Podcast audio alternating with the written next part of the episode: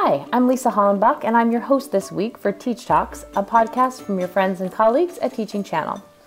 Today I'm chatting with the amazing Ashley Lamb Sinclair, 2016 Kentucky Teacher of the Year. Ashley has been a National Board Certified High School ELA and Creative Writing teacher for 12 years, but this year is serving as an instructional specialist and deeper learning coach for Fern Creek High School in Louisville, Kentucky. After a decade in the classroom, her teaching career took an exciting turn when she submitted a proposal to Redesign Challenge, an innovation project through the Bill and Melinda Gates Foundation, which asked educators to offer solutions to problems in education. Ashley's idea was Curio, an app to help teachers discover new ideas, curate them in a personalized way, and collaborate with other educators in order to grow as professionals and to best help students. Curio was selected, and Ashley created the first prototype using the design thinking process. Once Curio was born, Ashley's teaching career took an entrepreneurial turn for the better.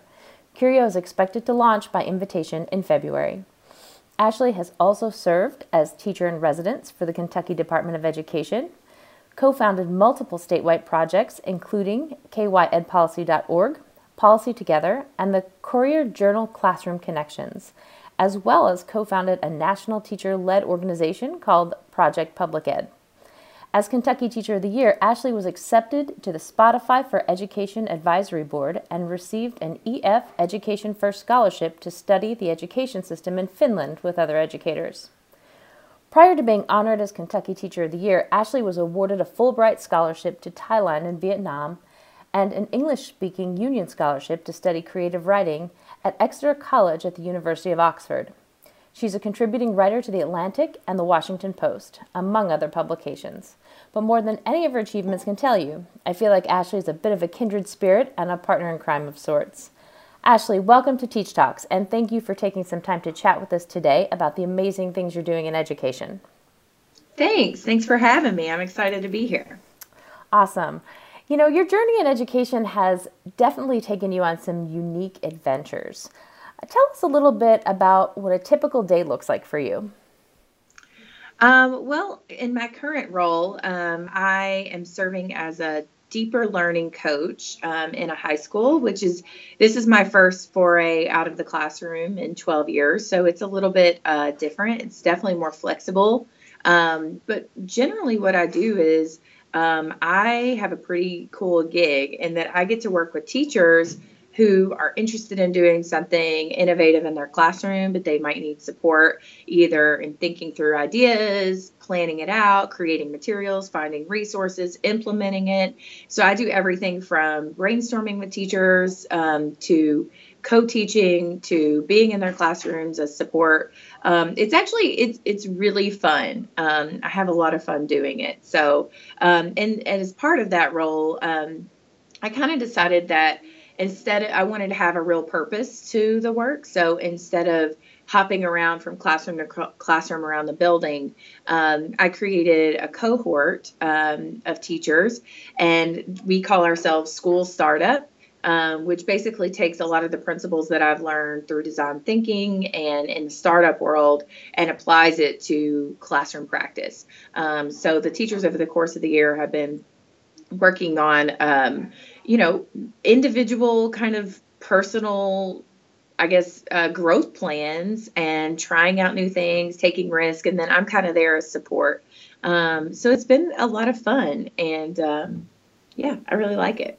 Well, it's always good when you can describe your uh, everyday nine to five as as fun as the first adjective you use, and it certainly does sound that way, and very unique for the teachers involved. And you're in a unique position in that you spend part of your time as an as an educator and part as the founder and CEO of a startup. Uh, what do you see as the most important things education and business can learn from each other? Yeah, well, that's that's been kind of a fun um, and interesting journey um, over the past two years. So um, when I created Curio um, two years ago, kind of just started as this idea I had um, when I put my head on the pillow at night. Um, and it's just kind of snowballed from there into a real company that is getting ready to launch an app. Um, you know, the whole journey has been kind of fun for me because I I'm an English teacher. I'm a creative writing teacher and and creative writer, naturally. So I never really saw myself entering the business world. Um, but what I've learned is that anybody, anybody with a good idea and enough tenacity um, can create something and put it in the hands of people. Um, and that's what's been pretty cool about the process. In terms of like merging education and business, I mean, what's been awesome for me in the startup world is that everything moves really, really quickly. Um, you know, in education, sometimes things are so slow. It takes forever to get anything done. And I remember, you know, as a classroom teacher, and even now, you know, working in a school, this feeling of like overwhelming, just it, to get anything done, to try anything new, just feels like a really daunting task. In the startup world, it's like, oh, okay, go try it and come talk to me after you've done that. You know, it, it's just a very different philosophy of behavior.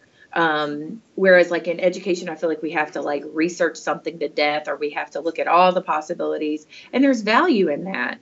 Um, but I think there's also value in just getting your hands dirty and doing, you know, and trying it um, and being open and vulnerable through that process too. You know, since creating Curio when I was um, teaching my own classroom, I was I was very open with kids about you know, hey, I I had this idea on the way to school today. Let's see what happens.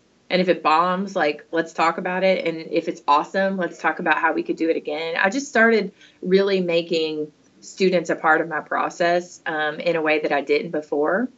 So yeah, I mean, I, th- I think that there's a lot to be learned. My my grand vision goal is to have more teachers creating companies, creating nonprofits, um, out there getting their hands dirty, you know, in other sectors. I think that's going to be really valuable in the long run for the profession and also for other professions um, outside of teaching. Yeah, I think that that you really hit on a couple of really great points there because you know in the little um, that I've worked with some uh, nonprofits myself, it's it's a very valuable experience for a classroom teacher to see how others work and to um, dip in a little bit to that different mindset. Um, because you're right, it does take forever to do something or to change something in education. The change process is so arduous sometimes. And um, when we move to do these um, quick projects in the classroom, it, it definitely changes um, the the tone of of what we do and and how exciting the day can be. Now, a, a little while back, you mentioned uh, school startup. Tell us a little bit more about that. Uh, what is it exactly? How did you build it? And what are your goals for the teachers and students involved? Yeah, so um, like I said, I am in a really amazing school um, in that there's a lot of openness um, to innovation here at Fern Creek High School that that I think is really unique um, and fun to be a part of. Um, Fern Creek uh, is a DuFour winning model PLC school, um, and so they because of that um, they have very much a growth mindset about change and moving forward and always getting better, um, which is really refreshing. So the ground was kind of set before I even got here, um, and which is awesome. So when I got here again, like this role was kind of new. Um, there's there's not really, you know, the principal was innovative enough to think about what it could look like, but gave me a lot of um, opportunities to create the role. So I came in and I spent really the first couple weeks just kind of observing, you know, just kind of going into classrooms and talking to teachers and talking to admin and just being around. Um, and then the the idea started to form in my head. Um, I actually do a little bit of um, facilitation work with an amazing company called True School Studio. It's based in New Orleans, um, and Amy Vreeland, the CEO of True School, um, they do a lot of design thinking work with teachers and admin around the country. And so um, she kind of inspired me a little bit um, doing some of the work with her as well. And so when I came into this position, the idea kind of formed about okay, well, again, I can pop around forever um, and help with a unit here or a lesson here, offer strategies, you know, here and there. Um, or I can do, you know, create a, a cohort of people, put them in this cohort, let them share ideas and and kind of try things out together um, and then support and facilitate that work along the way um, and then kind of see the impact in that small section um, as opposed to trying to just be here there and everywhere. Um, so it was really kind of an organic thing that came about. So what we do um, is we uh, there's eight teachers in the cohort right now.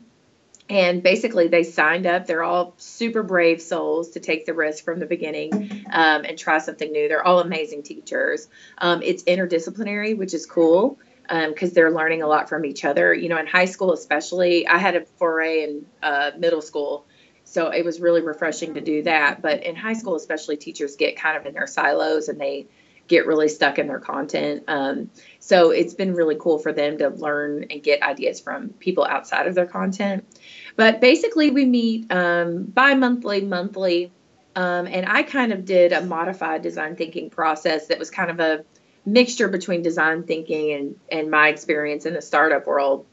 And basically, uh, we meet and we actually meet outside of the building. We meet um, at a bar because um, my thinking uh, that was another thing that happened you know experiencing the startup world is you know like you go out and you you get dressed up and you have cocktails and it's a networking event you talk to people and from that conversation leads to coffee the next day which leads to a partnership and so i kind of wanted to get outside of the school and loosen up and that kind of thing. So we meet at a bar you know in the area and we um, after school we meet for a couple hours and whatever part of design of the design thinking process that we're in whatever section we're in depends on what we do. So at the beginning we had a lot of conversations about like why are you why are you a teacher? Like what why did you choose your content? Like what is your vision? You know what's your core why so to speak about what it is that you're doing here? Um, and that was kind of interesting because one of the teachers um, he's actually not in the cohort but i had a great conversation with him in the beginning of the year.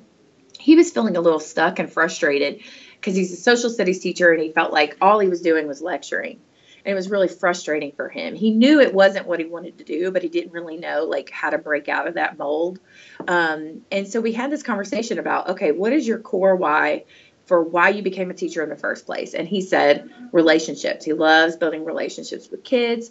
Um, and then I said, okay, so what's your core why for um, being a social studies teacher? Like, why why does that matter? Why why do you value that? Why'd you choose that? And he said, because of the stories.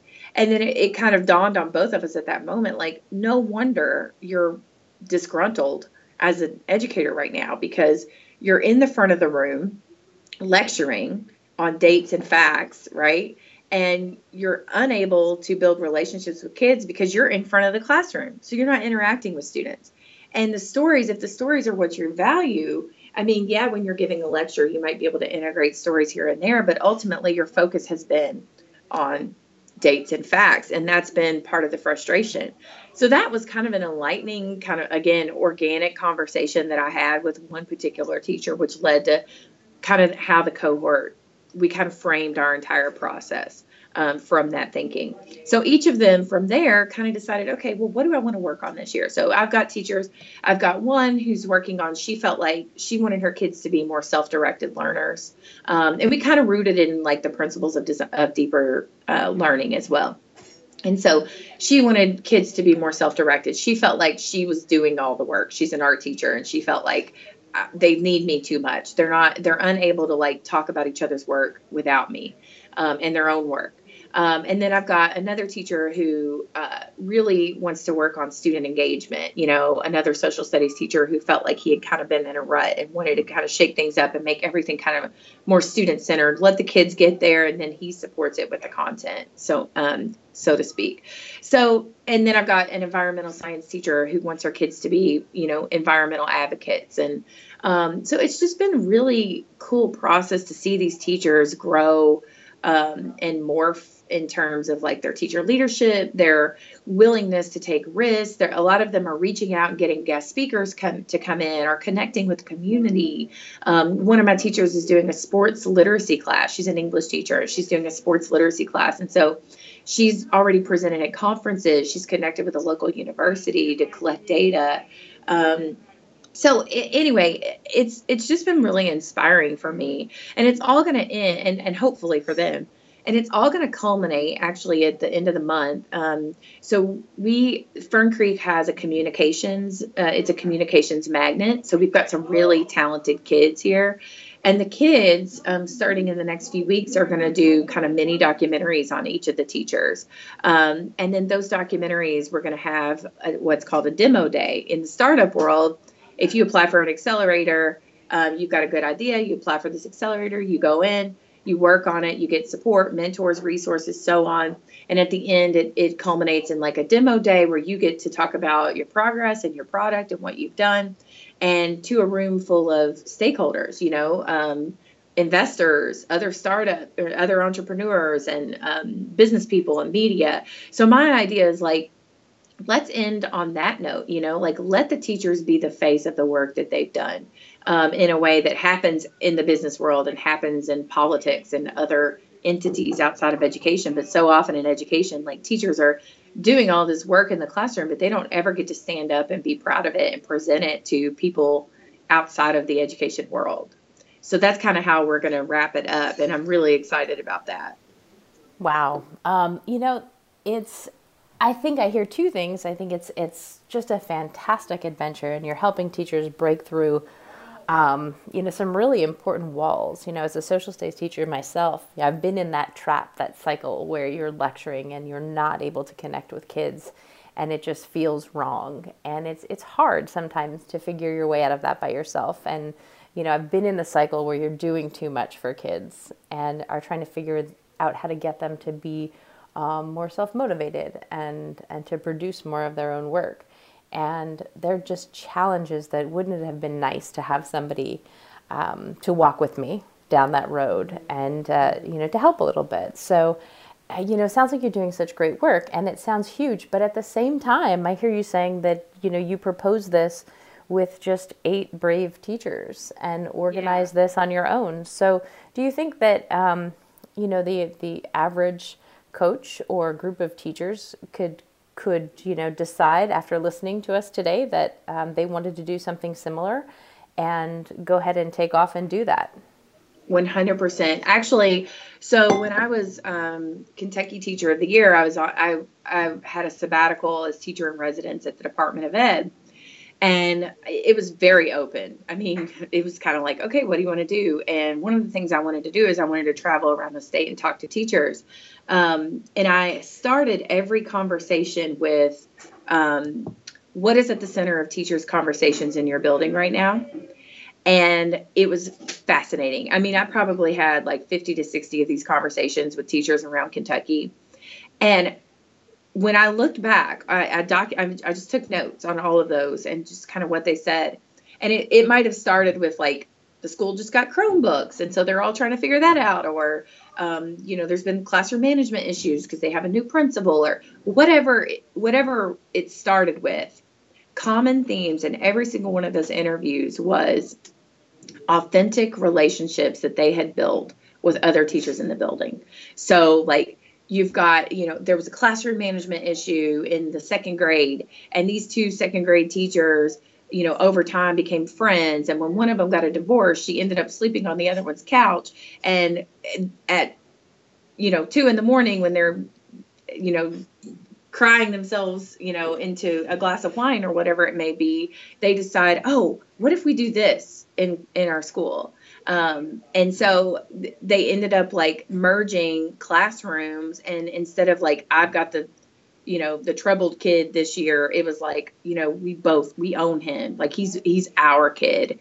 And they put support around it and it was amazing what those teachers had done and it really came down to their relationship that they had built. And that resonated with me because you know i've been in four different schools.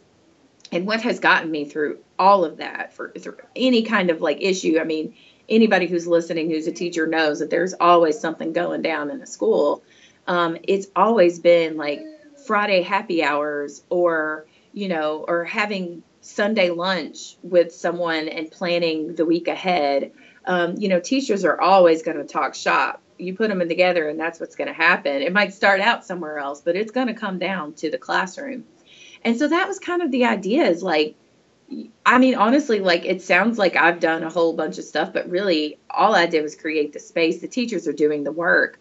Um, and so that they really facilitate each other in a lot of ways.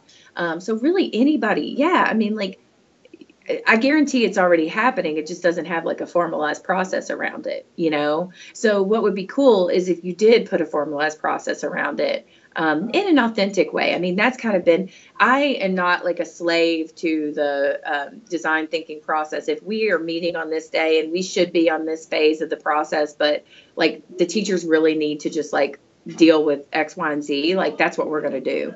Um, and so it's very natural um, the way we go about hand, you know, managing our time together. Right. And you know, you mentioned de- design thinking a lot. Is there any particular school of design thinking where you pull a lot of your tools and your ideas from? Um, you know, prefer one over the other? Is it like deep design thinking or IDEO, or do you have a particular no. path? No, it's actually so. My first exposure to design thinking was Redesign Challenge. Um, and then from there, I kind of did my own research with IDEO and um, that and so on. And then in the startup world, um, my my co-founder Tariq Nali is actually an expert in design thinking from a from a design standpoint. Um, and so I just it's just been kind and then True School Studio, of course, they have their process as well. It's really just been kind of a merging of all of those. Um, and I actually over the past year, I've read and gifted this book many times. It's um, Designing Your Life um, by Bill Burnett. And I'm sorry, I've lost the name of the second author, um, but they're the they're the teachers out in Stanford um, who who work with design thinking groups, and basically it, it, it's really focused more on like a design thinking mindset as opposed to like the process, and that's kind of where I am. Is like it's really more of about like I have this ability to like act and try things. I'm willing to take a risk. I'm willing to look at problems as potential opportunities for growth as opposed to like being daunted by them. That's really kind of where I hang my hat in terms of design thinking is like it doesn't matter if you are loyal to the process to me and from my perspective to me it's more about um, that you have this willingness and this mindset to just kind of go forth and try things um, so yeah Right, and you know, speaking of trying things, your day job is that of that uh, deeper learning coach and instructional strategist. And in this role, I'm sure that you work with teachers um, on the different strategies that they can use to achieve that deeper learning with students in the classroom. And our teachers really love the strategies and tips that they can find on Teachers Voice, our teaching channel blog. Uh, you have a unique perspective on strategies and growth for teachers. Tell us a little bit about that.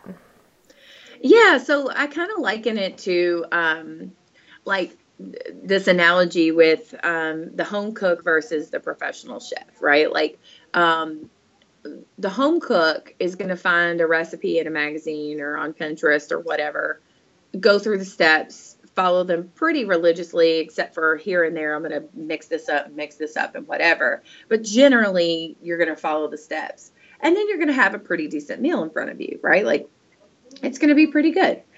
But a chef is dedicated to their you know their craft right? They're a chef is like works on developing their palate you know and works on like understanding how different flavors come together.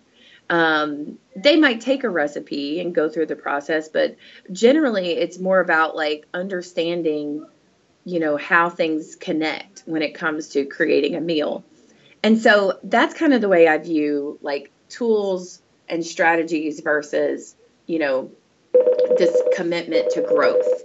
Um, so, for example, um, a chef is going to be really committed to that craft. So when you've got like, if you're a teacher and you've got strategies and a toolbox, that's awesome. Like I, I mean, there are strategies that I got at NCTE my first year of teaching that I still use that are in a dusty old crumbling folder in my drawer that still are important to me and, and are part of my toolbox, right? They're in my recipe box. Um, but I think what's even more valuable is for teachers to think about how those strategies connect in a bigger scheme of things, right? Like if if I as a practitioner um, want to be more want to build more relationships with kids and create curriculum that facilitates that process then then I might, you know, I might use lit circles, which are old as the hills, but work for some people and for others they don't. I might use that because then I get to like walk around the room and interact with kids who are talking in groups, right? Or if I really, really, really value self directed learning, then I'm going to find this awesome strategy on Teaching Channel or wherever it might be about, you know, Genius Hour or 20 Time or whatever it might be where I can get kids like working on their own and being passionate about something they care about. Um, and I'm going to I'm going to use that technique. Um, but the bigger picture is like what I desire as a practitioner for my classroom, that vision that I have for my classroom, um, if that makes sense. Uh, yeah, so that's kind of um, that's kind of my thinking uh, in that regard. Great, great, yeah, and it totally makes sense. I love the the analogy of the the chef to the the home cook and and looking for like real true growth and student involvement in that. Um, it makes a lot of sense, you know. Um, and oh, sorry. Go ahead. No, I was going to say too, uh, in regard to that as well. Like another thing that I think is like troublesome um, is like I've seen so often with like early, you know, newer teachers, particularly, you know, new teachers come in, or even like me, like I, when you transition into a school, you feel like a brand new teacher again. And so it's like, here's the binder, or here's our Dropbox folder, or here's our Google Drive that we've been using forever. Do this, right? Um, and so you're giving the materials or you're giving like strategies or whatever but then what happens when that teacher is in third, fifth, seventh, tenth year, and all they really have ever known is falling back on what we did last year or this activity that worked before or this strategy that's a good strategy, but I never really thought on a more deeper level about what it was really doing in my classroom. Um, so I, to me, like that's the danger. Um, but I also think the potential of strategies is like using them as tools for thought really. Like using them as like um, launch pads for like okay like if i if this strategy worked really well in my classroom why? Like actually i really love the pinwheel discussion strategy that i, I know teaching channel has a video on. Sarah brown Wessling did and I've referred to that video and I've used that in my classroom multiple times. Um, I love that strategy but really, at the heart of it, it, and my kids love it too. My kids are always like, "Can we do that again? Can we do that again?" And really, at the heart of it is like it's kind of playful. You know, the kids get to take on a different perspective. They get to talk. They get to socialize. And then it makes me think about like developmentally like teenagers really need time to socialize and talk to others. So how can i do more of that? So the strategy is awesome but the strategy is not the meat right? The strategy is the condiment you know, and and the bulk of the of the the work there is like what it really means for kids in a classroom. Right, right. And you know, that's one of our, our more popular strategies. And, and I totally see why with the um, the way that kids interact. I mean, could you imagine sitting and going from class to class and and just being totally non-social all day long and um, i think you know our learning whether we're kids or adults is better when we do it together when we do it in groups um, and we're able to talk about what we're thinking about and um, kind of um, you know build learning off of one another and you know that's how we grow and that's how we challenge one another. So why not um, allow kids to experience that before they leave high school? Um, you know even even before they get to high school. Uh, what advice would you give for teachers looking to turn that toolbox of effective teacher strategies into meaningful growth and real impact? How do they get there and what can they do to start today? Well, you know, I think a part of it is like ask your students, you know, like uh, starting to like, I think we talk a lot about like that metacognitive part of teaching and how valuable that is. Uh, at least like in like grad school and stuff and you know teacher prep programs. Like I, I, remember having those conversations but i don't know that we have a lot of those conversations like in practice because honestly like it's hard. You're trying to get through the day. You, you're thinking about a hook and the and the bulk of your lesson and then like you've got two minutes left and what am i going to do now? Like i just you know the bell's about to ring right um, and so it's hard to find places to build in that authentic reflection for kids um, but i think that's really powerful and an easy thing to start doing because what happens is is when you start ask, asking kids like hey why was that? A, why was it? Why'd you guys have so much fun doing that? Like, why? Why'd you like that? Even if it's just like pulling two kids aside, like at lunch, you know, or like seeing them in the hallway, like, hey, you were really into that the other day. Why? Why did you like that? Um, I think then allows you to start thinking as a teacher, like, oh, they liked it because of this. Um, and actually, I totally neglected to talk about this really important part of school startup, which is, you know, the heart of um, the beginning of the design thinking process is really about um, um, empathy. And so, um, my teachers at the very beginning, they did a student shadowing, so an interview. So at the very beginning, that was the first thing they did. Um, is they followed a student um, all day um, and they took notes and they had conversations with the with the student about what they were doing and why, um, and uh, that is what allowed them to kind of grow um, and start to think about what their projects were going to be. So I think that's an easy thing for teachers to do immediately is to ask the kids, you know. Mm-hmm. And I hear you saying it's a little bit more about it's not what the strategy is, it's a little bit about why it was effective and why the students like the strategy. And right. and that's where you're going to find the success and and be able to um, replicate experiences rather than just using the um, the strategy that you pull out of your toolbox each time right? Right. Yeah definitely and i love the idea of um, of going with a student and shadowing a student and and really it really helps the teacher understand what um, the student's day is like it's been a long time since many teachers have been in those seats and have experienced what a full day of school is like. And school is much different uh, today than it was um, so many years ago, and and maybe more rigorous. Um, so you know, what is it like for for a kid and as they go from period to period to period, and they're governed by that bell um, and inside a box, and and that certainly should help them plan things that are a little bit more creative and innovative in their classrooms that you know break out of the shell a little. Now, knowing yeah a little bit more about your educational philosophy and the kind of innovative work you're doing, I'm excited to hear a little more about Curio. What is Curio? Yeah, so um, Curio uh, is kind of so the idea kind of came from um, really the the professional development and like all of the you know issues regarding professional development. And for me, in my experience, like so often the problem of professional development is that um, you know i'm already like busting my tail at midnight on google searching for something cool for these kids in my classroom who are really into graffiti or who are really you know um, into like basketball or whatever it might be um, and i'm trying to like i'm deep in thought about how to be better for these human beings sitting in front of me. And then I have to hit the pause button on that individual process of my own professional growth and my own development as a professional. And I have to go over here and sit in like this lecture because where however the wind has blown, um, that's the jargon of the day or the, you know, hot educational plan du jour.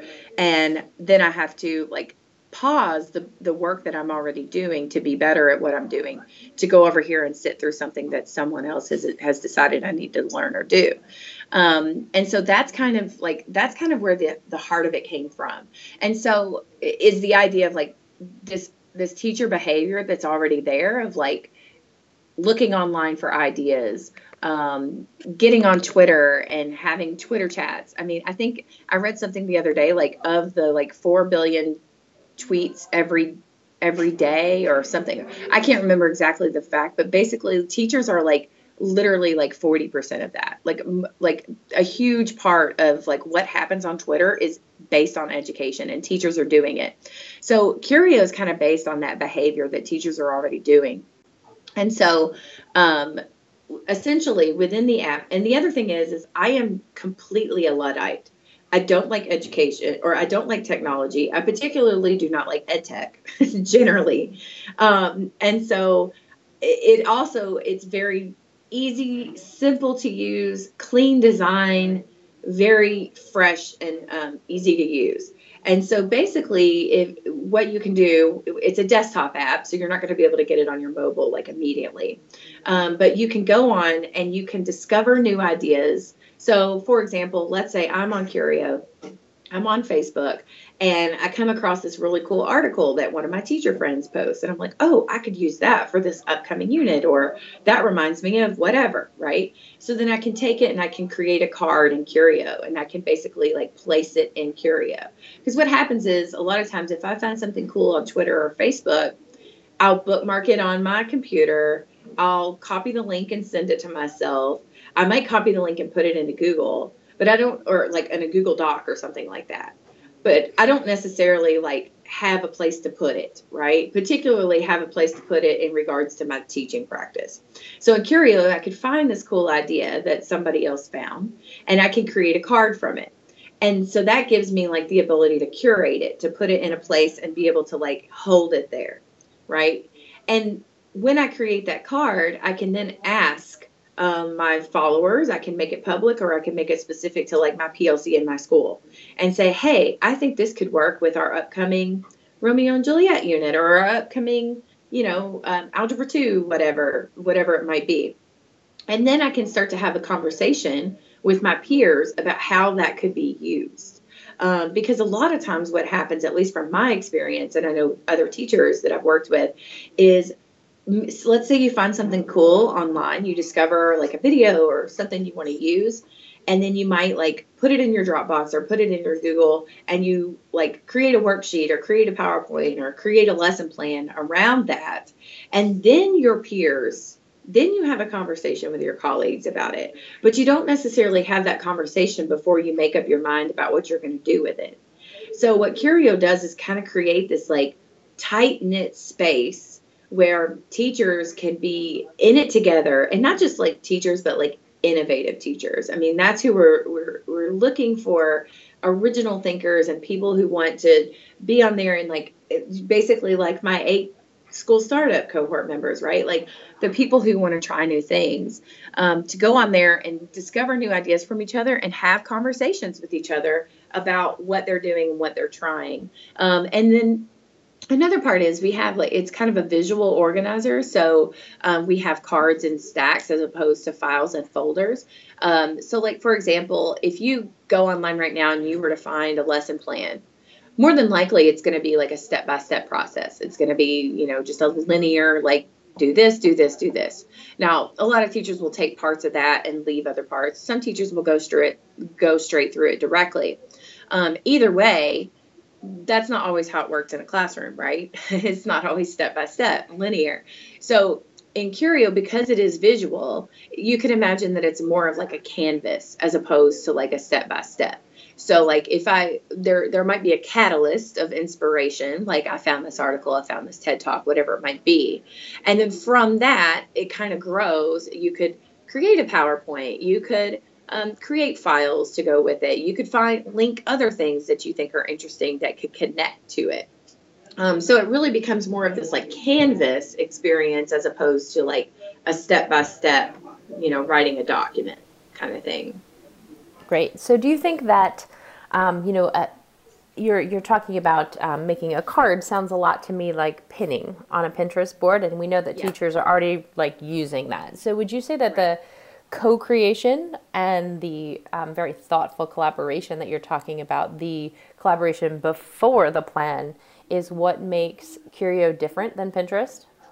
Yeah, so exactly. And the other part is like Pinterest is very surface, right? Like essentially, it's a vision board, which is basically just like if I were to have like a document full of links and they were just visual, right? Like that's what Pinterest is. So because when you go to Pinterest, like you can, it's a it's a board, it's images. You click on it, and then you can go to the website that's already there. But so that's basically the limit that Pinterest can provide. So it can provide that discovery part.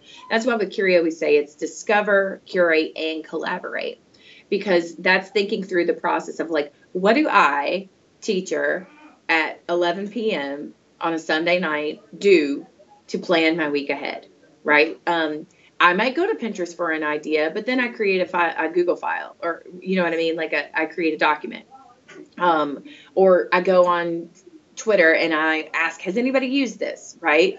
Um, so it's like take, but you're doing that. It's kind of a DIY hacking your way through lesson planning. And by the way, Curio doesn't also have to just be used for lesson planning. Um, we're very like hands off in terms of how teachers use it. So um, it could be like, for example, I have a connection with Hope Street Group here in Kentucky. They do a lot of policy work. Um, it could be like Hope Street Group fellows on there um, interacting and sharing ideas related to their various projects pertaining to ed policy and so on and so forth. Um, so it's very organic in how a teacher could use it. But whereas Pinterest is very surface, Curio allows you to kind of dig in and take that process that teachers are already doing and just put it in one place. Mm-hmm. That sounds that sounds really interesting. And um, so, when will Curio debut, and how can teachers be a part of that magic? Yeah, so um, it, I kind of learned. This is another thing I've learned from the startup experience is it's building an app is kind of like um, renovating your house. Like it's never going to be done when you think it's going to be done, which is fine um, and has taught me a lot about flexibility. So, um, but the app has, we've been working on the coding and, and development and building the app itself. Um, and then meanwhile, building our brand. The app itself is ready to go on a beta version. So we're going to be inviting about 100 teachers to do some behind the team, behind the scenes um, beta testing, starting to create content in there, giving us feedback to work out the kinks. At the same time that's happening, we're also going to release on our website um, a sign up um, so that teachers uh, right now you can go to the website and sign up but we're actually going to make it so that we're going to build a, um, a wait list um, so that when you go sign up you're actually going to be placed on a wait list um, and then we'll be releasing it um, in increments um, as we work through the development kinks. So you can go on Curio's website and sign up to be on the wait list. And the other thing you can do is you can start inviting other teachers to be on it as well um, we're just really excited about building a community of really innovative teachers in one spot. Um, so yeah, so as of February, um, it'll be invite only, so you can start to go on and um, sign up to be a part of the invitation process. Wow. Well, I certainly can't wait to see um, what Curio looks like and what those conversations can be shaped into. And Ashley, in closing, you've been using the tagline Teach Like a Rebel to talk about some of the inspiring work you're doing with School Startup and Curio and beyond. What does it mean to teach like a rebel, and what's the secret? How can we all be rebel teachers? Yeah, so um, that was kind of just a natural phenomenon, but I got to tell you, it actually came from um, when you become a state teacher of the year um, starting in January, all of the state teachers of the year, there's 54 total, including states and territories, come together over the course of a year, um, various times for PD, for professional development, for opportunities. It's a really cool experience. Highly intimidating the first time that I walked in and sat down in a room of 53 other amazing teachers. I mean, it's just like, I mean, just unbelievable the talent that's in the room. So I remember sitting down on that first day feeling very doubtful and unsure of myself. Um, and I sat down at a table with other teachers of the year. And it was funny as we're getting to know each other, it's kind of like you're going around the table and you start to realize like every single one of them, what makes them really unique um, is that somewhere along the way they were re- willing to kind of buck the system you know, in that first conversation, it was like, well, you know, we're really not supposed to do this, but this kid really needed X, Y, and Z. So I made sure that he got whatever. Um, and so, and not buck the system just to like be a complainer, you know, and be like a blowhard, but like teach like a rebel. The heart of it really means is, is that teachers have the real influence when it comes to education. Like it doesn't feel like that. It feels like we're at the bottom of a hierarchy, but we're not. We are the influencers. We're the ones who are in classroom with kids, implementing policy, implementing curriculum. And we're the ones who have to look a parent in the face and tell them, I'm going to take care of your kid. You know, I'm going to make sure that they learn. And so, teach like a rebel really means that if something is important for kids, right? Mm-hmm. Then you're going to advocate for that. And you're going to advocate through your behavior and your practice, and you're going to advocate in the way that you speak. And that might mean occasionally saying in a faculty meeting, I'm not going to do that. I'm not going to do that because that's not what's good for my students. Um, and so it's just kind of this willingness to try new things, to take a risk, to be able to step outside of whatever is status quo in order to do what's best for your students. Because the belief that teachers are the experts, teachers are the ones with the real influence, and teachers need to be the ones who, who are empowered. Wow. Uh, you know, that I love that. Uh, I love the idea of the rebel teacher um, and, you know, just taking the lead uh, in everything they do to do what's best for kids. Um, so I'd love to spend the entire day talking with you, Ashley, but I know you've got to run. And I'm really inspired by the many things you've accomplished, and I look forward to seeing what the future holds for School Startup, Curio, and of course for you. And I'm sure the teachers listening feel the same. Thank you. I appreciate your time and, thank- and your willingness to talk to me. Yes, and thank you for joining us on this episode of Teach Talks. And uh, I really enjoyed having you here, Ashley. And thank you.